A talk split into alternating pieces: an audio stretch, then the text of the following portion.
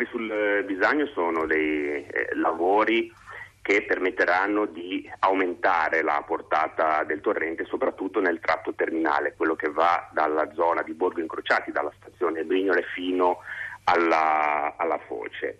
Il problema è che eh, finché non saranno completati i tre lotti, eh, la portata continuerà a rimanere quella che era stata progettata in epoca fascista, quindi eh, con 500 metri cubi al secondo circa di portata, quando ne sarebbero necessari almeno 1300. Attualmente sono stati rallentati i lavori per il secondo lotto, il terzo lotto riguarda proprio quel punto cruciale, il punto più critico, quello dove quando il bisagno esprime l'onda di piena rimbalza contro eh, la ferrovia, contro il ponte della ferrovia e ritorna indietro, allagando appunto soprattutto la zona di Borgo Incrociati.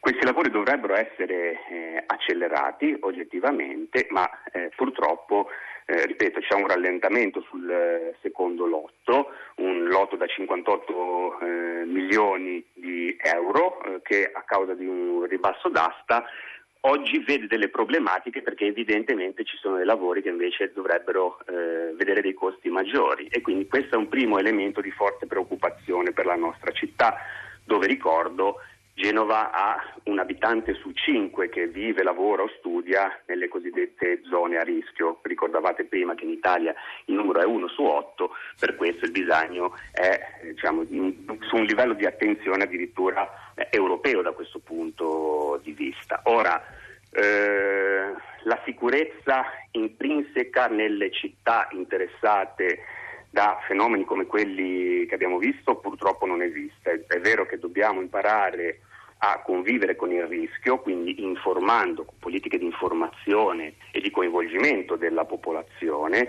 per quanto riguarda soprattutto le norme di autoprotezione, ma è anche vero che dobbiamo cominciare a fare i conti con alcune opere che anche se realizzate probabilmente non sono sufficienti a mitigare. Sembra il essere il caso del Rio Maggiore di Livorno. Nel 2012 la precedente amministrazione comunale aveva inaugurato delle casse di espansione per quel rio di cui si conosceva la pericolosità perché era già esondato in passato e però quelle casse non sono evidentemente bastate, non ci si aspettava così tanta pioggia, questo è chiaro.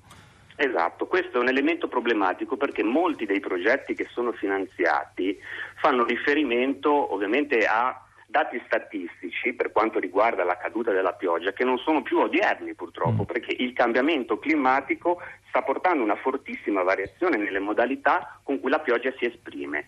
In più abbiamo occupato moltissimo suolo, io cito Ecco il punto. il sarebbe 60 possibile? Sì, prego, prego, concluda poi. mm, il 60% dei torrenti, delle superfici interessate dai torrenti nella nostra città è coperto, è tombinato. Ricordavate prima eh, alcuni torrenti che, eh, e rivi che vengono considerati scomparsi. È così, le alluvioni del 2010, 2011 e 2014 nella nostra città hanno fatto emergere dei torrenti che non esistevano neanche più sulle cartine. Ecco, a questo punto le faccio una domanda che eh, potrebbe sembrare cioè, banale, ingenua, non lo so, da, da- da profano, ma eh, allora possiamo identificare qual è la causa principale di queste quantità d'acqua che vanno oltre le previsioni di chi magari ha disegnato le casse di espansione, per esempio di quel torrente livornese, pensando di mettere al sicuro 7.000 abitanti di quella zona di Livorno, ma così non è stato, abbiamo visto la tragedia della famiglia Ramacciotti. È più colpa della- delle bombe d'acqua cosiddette, della troppa pioggia causata dai cambiamenti climatici o dalla ormai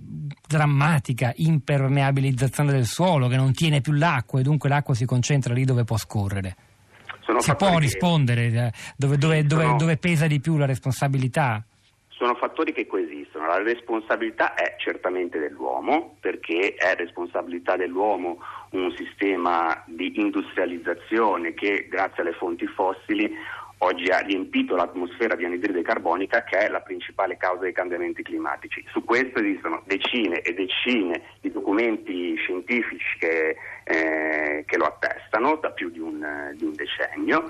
Le responsabilità sono ovviamente eh, riconducibili a un consumo di suolo che è stato eccessivo, l'impermeabilizzazione del suolo e l'incapacità di governare le acque sono un elemento di ulteriore responsabilità, la mancata manutenzione, perché guardate che nei piani di bacino, che sono diciamo, la, la pianificazione per eccellenza che dovrebbe proteggere le nostre città, ci sono indicati delle soluzioni per esempio per quanto riguarda la manutenzione dei versanti, anche al di fuori delle città, perché ricordiamoci che quello che arriva nei nostri torrenti non è, non è soltanto acqua, è acqua, pietre, detriti, legname abbandonato nei boschi abbandonati, quindi la colpa è sicuramente dell'uomo, questi fattori sono tutti fattori che coesistono.